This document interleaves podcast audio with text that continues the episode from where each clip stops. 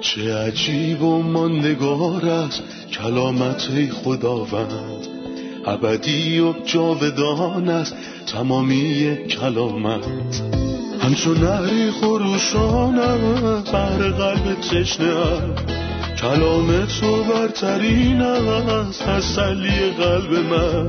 نوری بر پاهای من چراغ راه های من. کلام تو شفا بخشد درد و رنج و زخم من. نپویی این کلام ساکن شد در قلب من. تغییرم به آزادم ساد شبان نیکوی من. چه عجیب و نگار است کلامت خدا رد ابدی و جاودان است تمامی کلامت. سلام و وقت بخیر به شما همراهان خوب برنامه که در هر کجای این دنیا منتظر شنیدن قسمتی دیگه از برنامه مطالعه روزانه تمام کتاب هستید.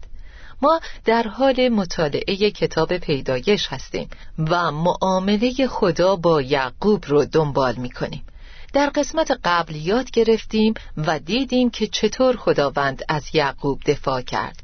و در بین النهرین اونو درگه دارالتعدیب گذاشت. ولی چشمان مراقبتگر خداوند لحظه از یعقوب برداشته نشد.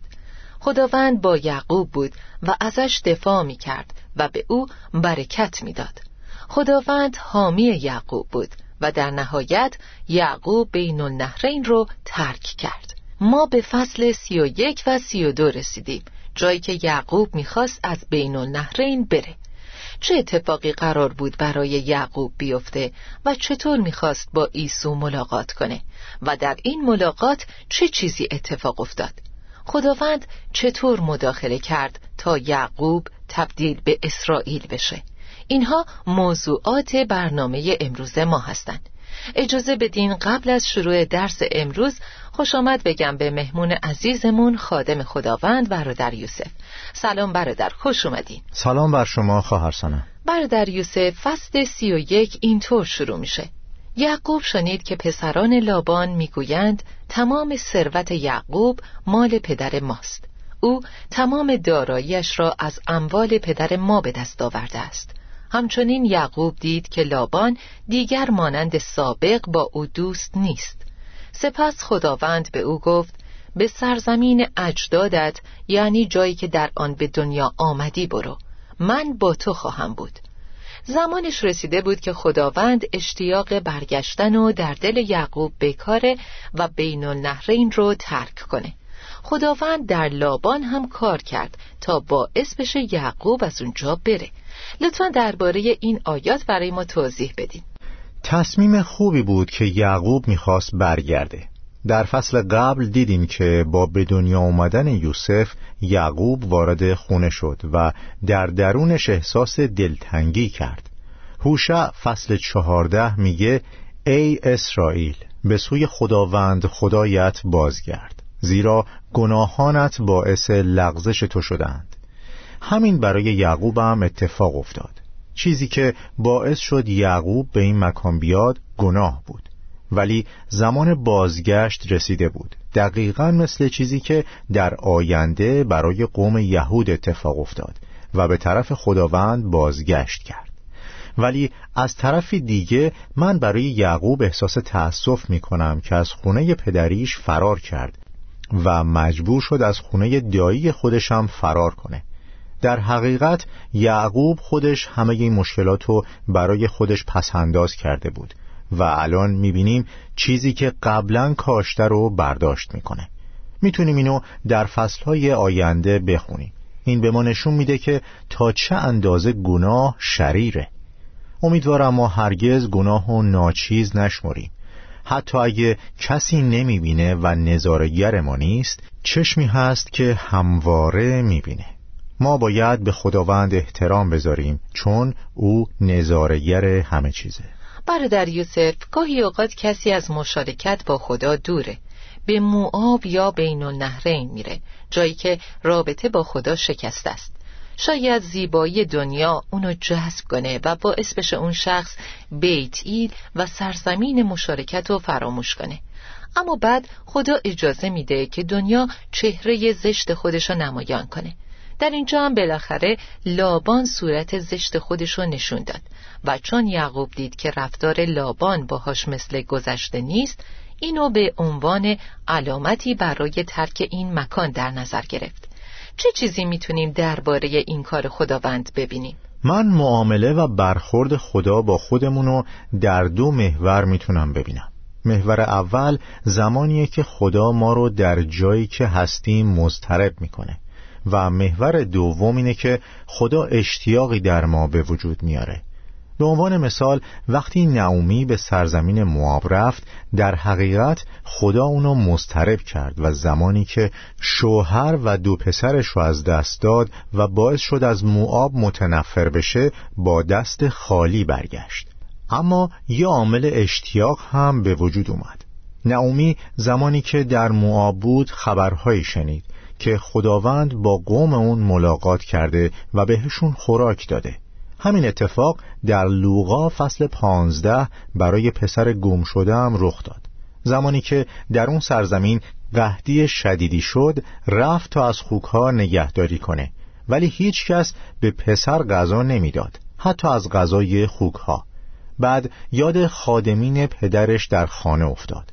که چطور بیشتر از حد کافی غذا برای خوردن داشتن در حالی که خودش از گرسنگی در حال مردن بود. ما همین وضعیت رو در اینجا هم می‌بینیم. ترد شدن از جانب لابان و پسرانش برای یعقوب خوشایند نبود.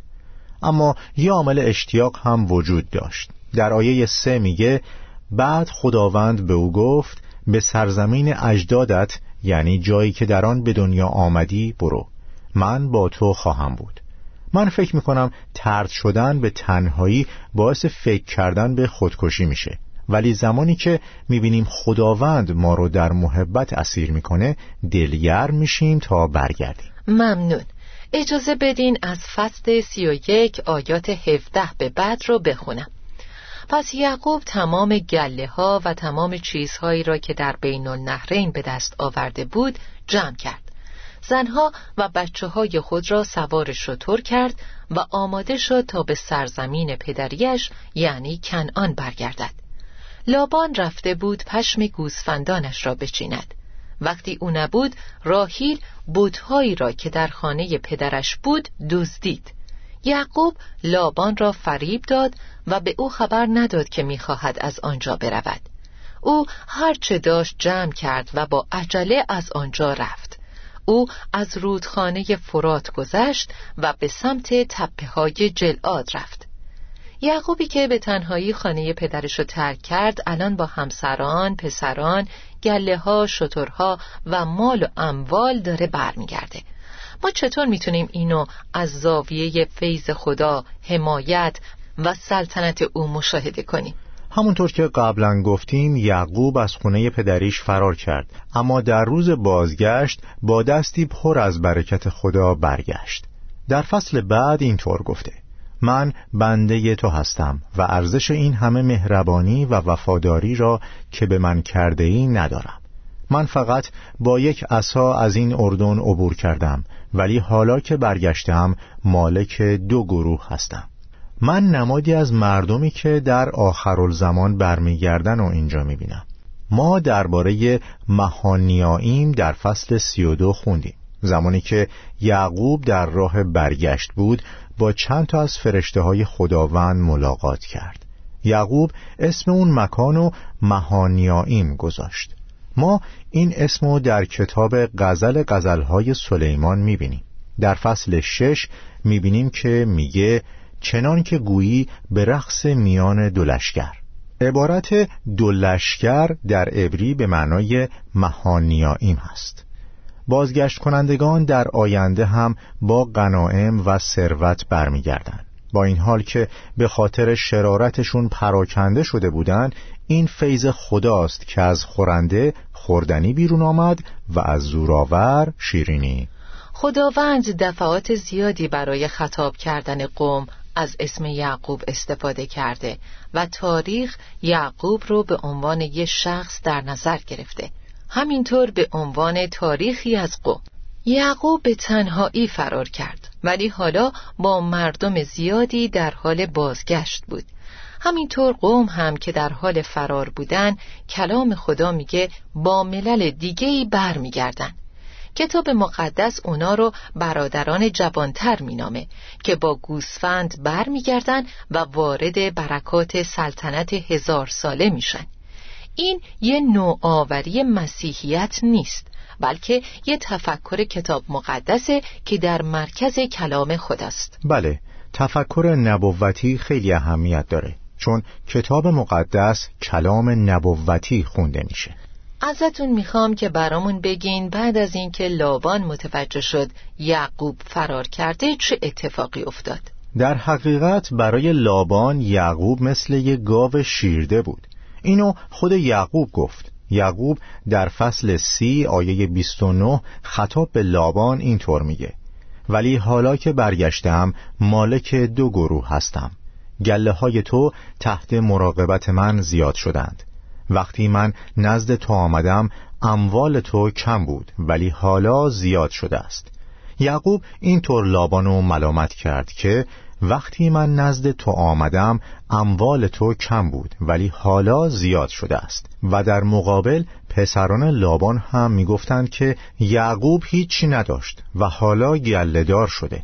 محبتی که نفع خودشون نمیطلبه در هیچ کدوم از این دو طرف وجود نداشت. و همونطور که قبلا گفتیم خدا می‌خواست به یعقوب درسی یاد بده و از همون بیماری برای درمانش استفاده کرد. زمانی که یعقوب شخصی رو دید که شریرتر و فریبکارتر بود از تقلب متنفر شد. درسته. لابان می‌خواست که یعقوب رو تعقیب کنه و ازش انتقام بگیره. ولی خدای یعقوب مداخله کرد. خدا چه کاری انجام داد؟ خداوند به یعقوب گفته بود من با تو خواهم بود و هر جا بروی تو را محافظت خواهم کرد و تو را به این زمین باز خواهم آورد. خدا به یعقوب گفت که برگرد ولی لابان با این کار مخالف بود. در اون زمان لابان حدوداً 140 سال داشت. یعنی به آخرای عمرش رسیده بود و باید از این کار میگذشت. ولی این کارو نکرد. هرس و طمع تا آخرین لحظه عمر با این مرد موند و حتی با طمع میمیره. پس لابان به تعقیب یعقوب رفت و به نظر میاد که می‌خواست بهش صدمه بزنه چون بهش گفت این دختران دختران من و بچه های آنها بچه های من و این گله هم گله من است. عجب مرد حریسی بوده. دختران دختران تو هستند پس یعقوب به خاطر چه کسی چهارده سال کار کرد؟ آیا این به خاطر اونا نبود؟ با وجود این همه سال که یعقوب بهش خدمت کرده بود این دایی شریر می‌خواست یعقوب رو دست خالی بفرسته. اونم بعد از 20 سال کار سخت. چقدر خداوند ما عظیمه که به خدمت ما ارزش میده و زحمت ما در خداوند بیهوده نیست. ولی پیش اومده برای افرادی که برای دنیا سخت کار کردند و اربابی مثل لابان داشتند که در نهایت دست خالی اونا رو فرستادن برن. مردم زیادی سخت کار کردند و با دست خالی دنیا رو ترک کردند ما می‌دونیم که یعقوب مرد ستون هست و چهار ستون بپا کرد. اینجا در آیه 45 یه ستون بین خودش و لابان برپا کرد. این به چه چیزایی اشاره داره و منظور از این ستون چیه؟ چهار ستون در زندگی یعقوب وجود داشت. یکی از اونا در پیدایش 28 بود. دو ستون دیگه در فصل 35 ستون دوم هم در این فصل آیه 45 اومده که نمایانگر جدایی بین یعقوب و داییش لابانه. در حقیقت بین اونا هیچ اعتماد و رفاقتی وجود نداشت. با اینکه 20 سال با هم زندگی کرده بودند اما اون سالها سالهای خیلی سختی بوده. یعقوب در دار و تعدیب بود. خدا می‌خواست به یعقوب درسی بده ولی زمان جدایی فرا رسیده بود. به این ترتیب یعقوب ستونی بین خودش و لابان گذاشت تا هیچ کدومشون نتونن به ناحیه همدیگه تجاوز کنن. و البته این کار برای خیریت یعقوب بود. درسته. یعقوب در راه بازگشتش از بین النهرین به برادرش ایسو فکر می‌کرد که منتظر دیدنش بود و از لحظه ای که قرار بود ایسو رو ببینه میترسید و نمی‌دونست که لابان داره تعقیبش می‌کنه. گاهی اوقات من برای ترسای شناخته شدم دعا می‌کنم. ولی چیزایی هم وجود داره که من متوجهشون نمیشم. اما در هر حال خدا چه از چیزهایی که من می‌دونم و چه از چیزهایی که نمی‌دونم منو محافظت می‌کنه. لطفا درباره حاکمیت خدا برای محافظت و مراقبت از ما برامون توضیح بدین. اینکه خداوند ما را از چیزهایی که ازشون اطلاع داریم نجات بده خیلی زیاده. و اینکه خداوند ما را از چیزایی که نمی‌دونیم نجات بده خیلی زیادتره. و شاید این چیزیه که در مزمور 91 بهش اشاره می‌کنه. از خطرات هنگام شب و یا از بلای ناگهانی در روز نخواهی ترسید. یعنی در روز چیزایی هستند که من می‌تونم ببینم ولی در شب چیزهای زیادتری وجود دارن که من نمی‌بینم. ولی خدا رو شکر می‌کنیم که ما رو از چیزهایی که می‌بینیم و چیزهایی که نمی‌بینیم نجات میده. یعقوب به شدت از ایسو میترسید و نمی‌دونست که لابان هم به اندازه ایسو بیرحمه. ولی خدا یعقوب رو هم از لابان و هم از ایسو نجات داد. فصل سی و دو با این آیه شروع میشه. وقتی یعقوب در راه بود چند فرشته با او روبرو شدند. یعقوب آنها را دید و گفت اینجا لشکر خداست. پس اسم آنجا را مهانیائیم گذاشت. دیدن فرشته ها در خواب موقع رفتن به بین النهرین و فرار از بین النهرین برای یعقوب باعث دلگرمی شد یعقوب دو لشکر دید و اسم اونجا رو مهانیائیم گذاشت. لطفا بگین چطور خدا با بودن در کنار یعقوب بهش اطمینان داد. یعقوب لیاقت دیدن چیزی که دیده بود و نداشت و حتی لیاقت شنیدنش هم نداشت. چه در موقع خروجش و چه در موقع بازگشتش. زمانی که در حال فرار بود پلکانی دید که فرشتگان روی اون نزول و صعود می‌کردند و دو لشکر بودند. و در اینجا که باز هم در حال فرار بود دو لشکر رو می‌بینه. یعقوب نه لیاقت اولی داشت و نه دومی. اما فیض خداوند در عهد جدید به ما درباره فرشتگان میگه همه آنها ارواحی هستند که خدا را خدمت می کنند و فرستاده می شوند تا وارثان نجات را یاری نمایند.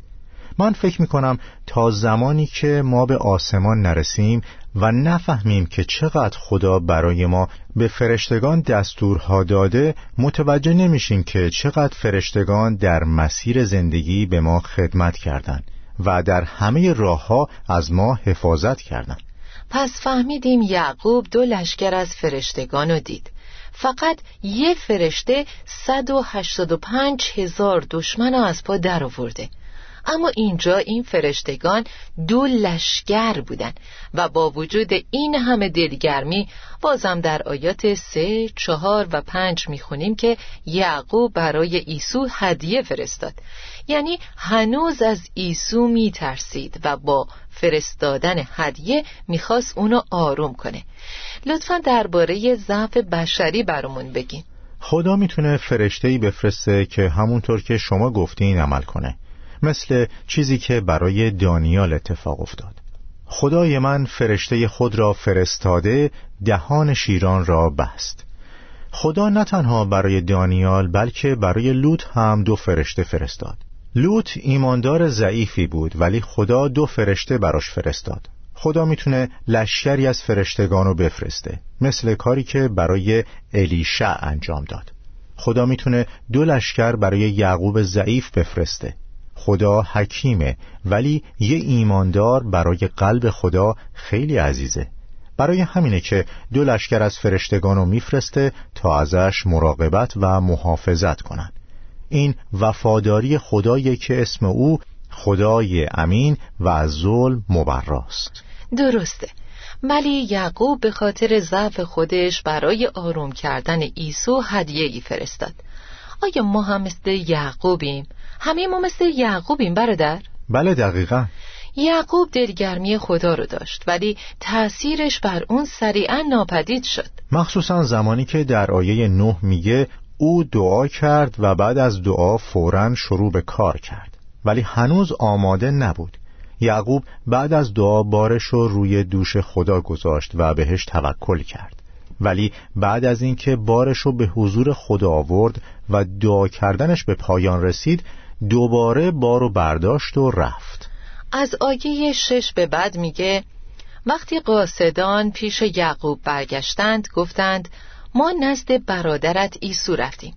او الان با چهارصد نفر به استقبال تو می آید. یعقوب نگران شد و ترسید. پس همراهان خود و گوسفندان، بزها، گاوها و شتران خود را به دو دسته تقسیم کرد. پس یعقوب دعا کرد و گفت ای خدای پدرم ابراهیم و خدای پدرم اسحاق ای خداوند که به من گفتی به سرزمین خود و به نزد فامیلم بازگردم و تو همه چیز را برای خیریت من به کار خواهی برد. من بنده تو هستم و ارزش این همه مهربانی و وفاداری را که به من کردی ندارم. من فقط با یک عصا از این اردن عبور کردم. ولی حالا که برگشتم مالک دو گروه هستم. حالا دعا می کنم که مرا از دست برادرم ایسون نجات بدهی. من می ترسم که او بیاید و به ما حمله کند و همه ما را با زنها و بچه ها از بین ببرد. تو قول دادی همه چیز را برای خیریت من بگردانی و نسل مرا مانند ریک های کنار دریا آنقدر زیاد کنی که کسی نتواند آنها را بشمارد. درباره این دعا توضیح بدین. چیزی که یعقوب درباره خدا و برادرش گفت. اول باید بگم که این اولین دعای ثبت شده از یعقوبه. و اگه سختی ها باعث بشن که ما زانو بزنیم خوبه. بله اگه مشکلات و نگرانی ها باعث میشن که ایماندار در مقابل خدا زانو بزنه بنابراین عمل نیکویی برای اونه. در حقیقت یعقوب وفاداری خدا را ذکر کرد و گفت من ارزش این همه مهربانی و وفاداری را ندارم. همه ما گاهی اوقات اینو احساس کردیم که به خاطر نیکویی خدا ما کوچیک و بیارزش هستیم. وقتی می‌بینیم که یه ایماندار دعا می‌کنه خداوندا منو از دست دشمنان و مردم شریر رهایی بده دعای قابل قبولیه. ولی نه اینکه منو از دست برادرم نجات بده. برادر یوسف آیا این امکان وجود داره که ایمانداران یا برادران به ضد همدیگه بلند بشن و به نقطه‌ای برسن که یکیشون آسیب ببینه و به حضور خدا بره و بگه منو از دست برادرم نجات بده؟ زمانی که ما کتاب مقدس رو می‌خونیم می‌فهمیم که چقدر انسان فاسده و شریره که حتی فراتر از تخیل ماست. در کتاب مقدس می‌بینید که اولین برادر چه کاری انجام داد. یکی از اونها برادرش رو کشت. ما از کاری که داعش می‌کنه شکه میشیم. داعش مثل قائن رفتار می‌کنه چون اونا پسرای قائنن درسته. برادر یوسف بعد از استراحت کوتاهی برمیگردیم با سوالات همراهان برنامه.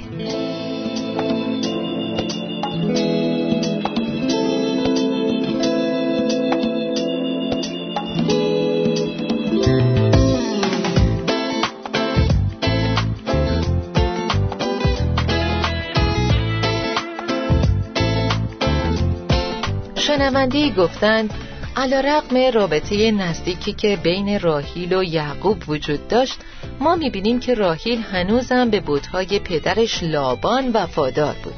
لطفا درباره راهیل بودها و چگونگی دزدیده شدن خدایان لابان توضیح بدیم. داستان راهیل و بودها خیلی ناراحت کننده است.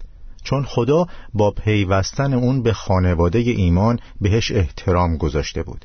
یعنی خانواده برگزیده شده خانواده ابراهیم و نسل برکت یافته. خانواده که در آینده مسیح از اون به دنیا آمد. متاسفانه راهیل هنوز به بتها دل بسته بود. گفته معروفی هست که میگه بدترین فاجعه اونه که باعث میشه بخندی. خدایان برای محافظت از ما باید باشن ولی در اینجا می‌بینیم که دزدیده شدن. این منو به یاد آیاتی از اشعیا فصل چهل و شیش میندازه که درباره بتهای بابله میفرماید این است عاقبت بتهای بابل. روزی بل و نبو را می پرستیدند اما امروز آنها را بر پشت الاغها گذاشتند و باری سنگین برای این حیوانات خسته می باشند در ادامه می خونیم ای فرزندان یعقوب ای بازماندگان قوم من به من گوش کنید. از روزی که به دنیا آمدید من از شما مواظبت کردم. پس بوتهایی هستند که حمل میشن اما خدای حقیقی حمل می‌کنه. برای همینه که در ادامه می‌بینیم و تا زمانی که پیر شوی و موهایت سفید شوند مراقب تو خواهم بود. من تو را آفریدم. از تو مواظبت خواهم کرد. من به تو کمک می‌کنم و تو را خلاصی خواهم بخشید. این خدای حقیقیه که ما رو متحمل میشه. اما بتها دزدیده میشن و یه نفر رو نیاز دارن تا ازشون دفاع کنه. یعقوب در دعاش خدای پدرانش ابراهیم و اسحاق و خطاب قرار میده و به خدا میگه ای خداوندی که به من گفتی. انگار به خدا میگه من میترسم ولی تو گفتی و عمل کردی. با توجه به این دعا چطور می‌تونیم برای دعا کردن در حضور خدا درسی بگیریم؟ آیا ما باید روی خودمون حساب کنیم یا روی وفاداری خدا؟ در حقیقت تمام وعده های خدا وفاداران است خیلی خوبه که بگیم خداوندا تو گفتی و یا آیه از کتاب مقدس رو نقل کنیم و خداوند چون انسان نیست که دروغ بگوید یا چون او توبه کند به آنچه که قول بدهد عمل می کند او سخن می گوید و به انجام می رسد اگه خدا چیزی بگه اونو به انجام می رسونه این درس خوبیه که ما می‌تونیم از یعقوب در دعا یاد بگیریم و بگیم ای خداوندی که به من گفتی. اما خدا به یعقوب کلمات دقیقی رو گفت. خدا به من چه چیزی رو گفته؟ در واقع تمام کتاب مقدس پیام خدا به ماست. به عنوان مثال بدانید که من هر روزه تا آخر زمان با شما هستم. مسیح اینو شخصا به من نگفته ولی من می‌تونم برای خودم بردارم. زیرا خدا گفته است من هرگز شما را تنها نخواهم گذاشت و ترک نخواهم کرد. پس ما می‌تونیم با اطمینان بگوییم خداوند مددکار من است. من نخواهم ترسید. انسان به من چه می‌تواند بکند؟ زمانی که ما به کلام خدا بچسبیم بهترین وعده ها رو برای دعا کردن به ما میده. من بنده تو هستم و ارزش این همه مهربانی و وفاداری را که به من کرده ای ندارم. بردر یوسف آیا وفاداری خدا به این معناست که او از گناهان و خیانتهای من چشم پوشی می‌کنه و اونطور که من شایستش هستم با من برخورد نمی‌کنه و با وجود عیبهای من نجاتم میده؟ خدا با وجود اشتباهات یعقوب در کنارش ایستاد. وفاداری خدا به چه معناست؟ میشه کمی توضیح بدین؟ چون مردم از وفاداری خدا برداشت غلط می‌کنه وفاداری خدا صداقت او در همه چیزهایی که میگه. اگه خداوند چیزی رو گفته مطمئنا بهش عمل می‌کنه. زمانی که خدا وعده میده حتی اگه من وفادار نباشم اون وفادار و امین باقی میمونه. ولی خدا نگفته که از خطاهای ما چشم پوشی می‌کنه.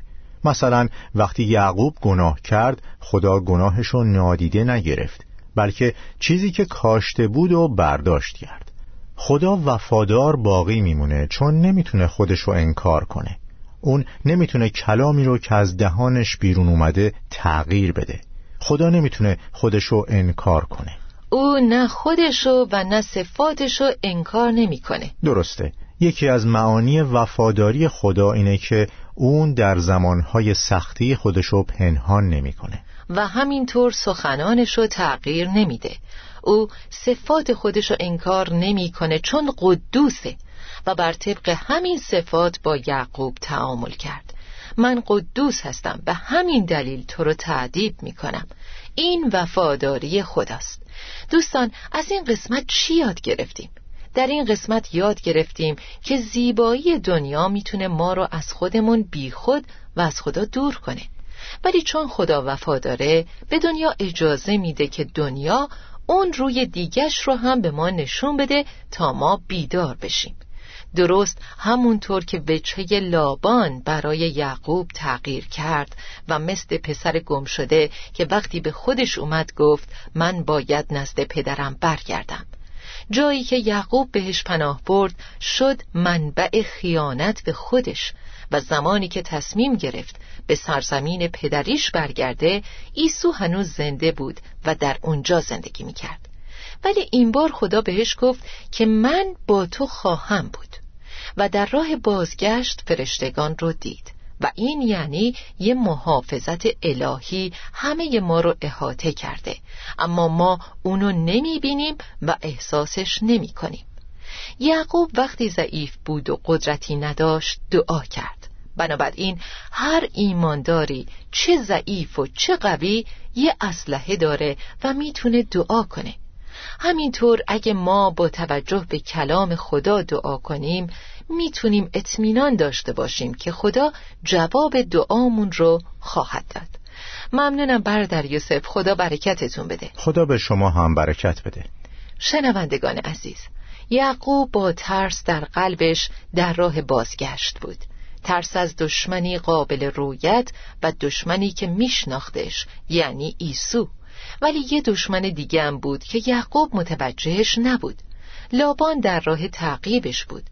خدا برای یعقوب دو لشکر از فرشتگان نفرستاد بلکه خودش با لابان برخورد کرد. به خدا توکل داشته باشین و اطمینانتون رو روی وعده های اون بگذارین و بگید ای خداوندی که به من گفتی. روی وعده هایی حساب کنین که در طی سالیان سال هرگز تغییر نمی‌کنه. تا برنامه دیگه خدا با شما. چه عجیب و ماندگار است کلامت خداوند. ابدی و جاودان است تمامی کلامت. همچون نهری خروشان است بر قلب تشنه کلام تو برترین است تسلی قلب من. نوری بر پاهای من چراغ راه های من. کلام تو شفا بخشد درد و رنج و زخم من. نپوری این کلام ساکن شد در قلب من.